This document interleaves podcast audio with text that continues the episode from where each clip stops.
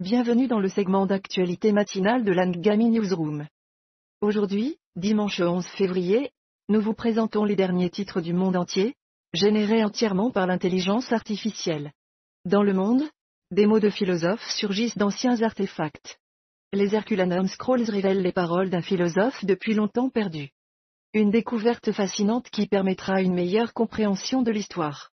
En Inde, une mannequin simule sa propre mort pour attirer l'attention sur le cancer. Une action audacieuse pour sensibiliser aux ravages de cette maladie et encourager la recherche et le soutien aux patients. Au Moyen-Orient, la guerre entre Israël et le Hamas fait rage. Gaza se prépare à une potentielle offensive à Rafah. Une situation inquiétante qui met en danger la vie de nombreux civils. La ville de Khan Yunis, dans le sud de Gaza, autrefois un havre de paix pour les déplacés, est aujourd'hui dévastée.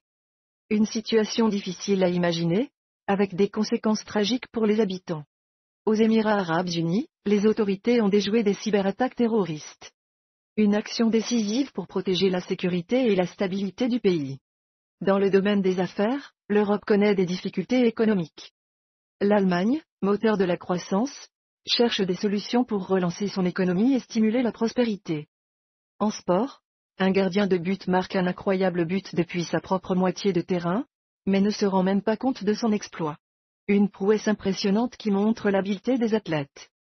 Enfin, tous les yeux sont tournés vers le Super Bowl dimanche, alors que Taylor Swift termine sa série de concerts de quatre nuits à Tokyo. Une fin en beauté pour une artiste populaire qui captive ses fans du monde entier. C'est tout pour les actualités de ce matin. Rejoignez-nous la prochaine fois pour plus de nouvelles passionnantes. Passons à notre interview. Accueillons l'éditeur en chef. Bonjour. Pouvez-vous nous donner plus de détails sur les frappes israéliennes à Rafah et les conséquences tragiques pour les Palestiniens, en particulier les familles touchées? Quelles mesures sont prises pour aider et soutenir ces familles dans cette situation difficile? Bonjour. En effet, il s'agit d'une situation extrêmement tragique.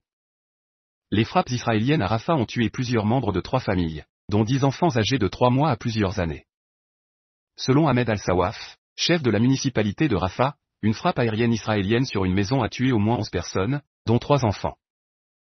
La destruction et les pertes de biens sont immenses pour les Palestiniens de Rafah. Cette situation soulève des questions sur la protection des civils et l'utilisation de la force dans ce conflit. Je suis votre présentateur, et ce podcast a été généré par l'intelligence artificielle.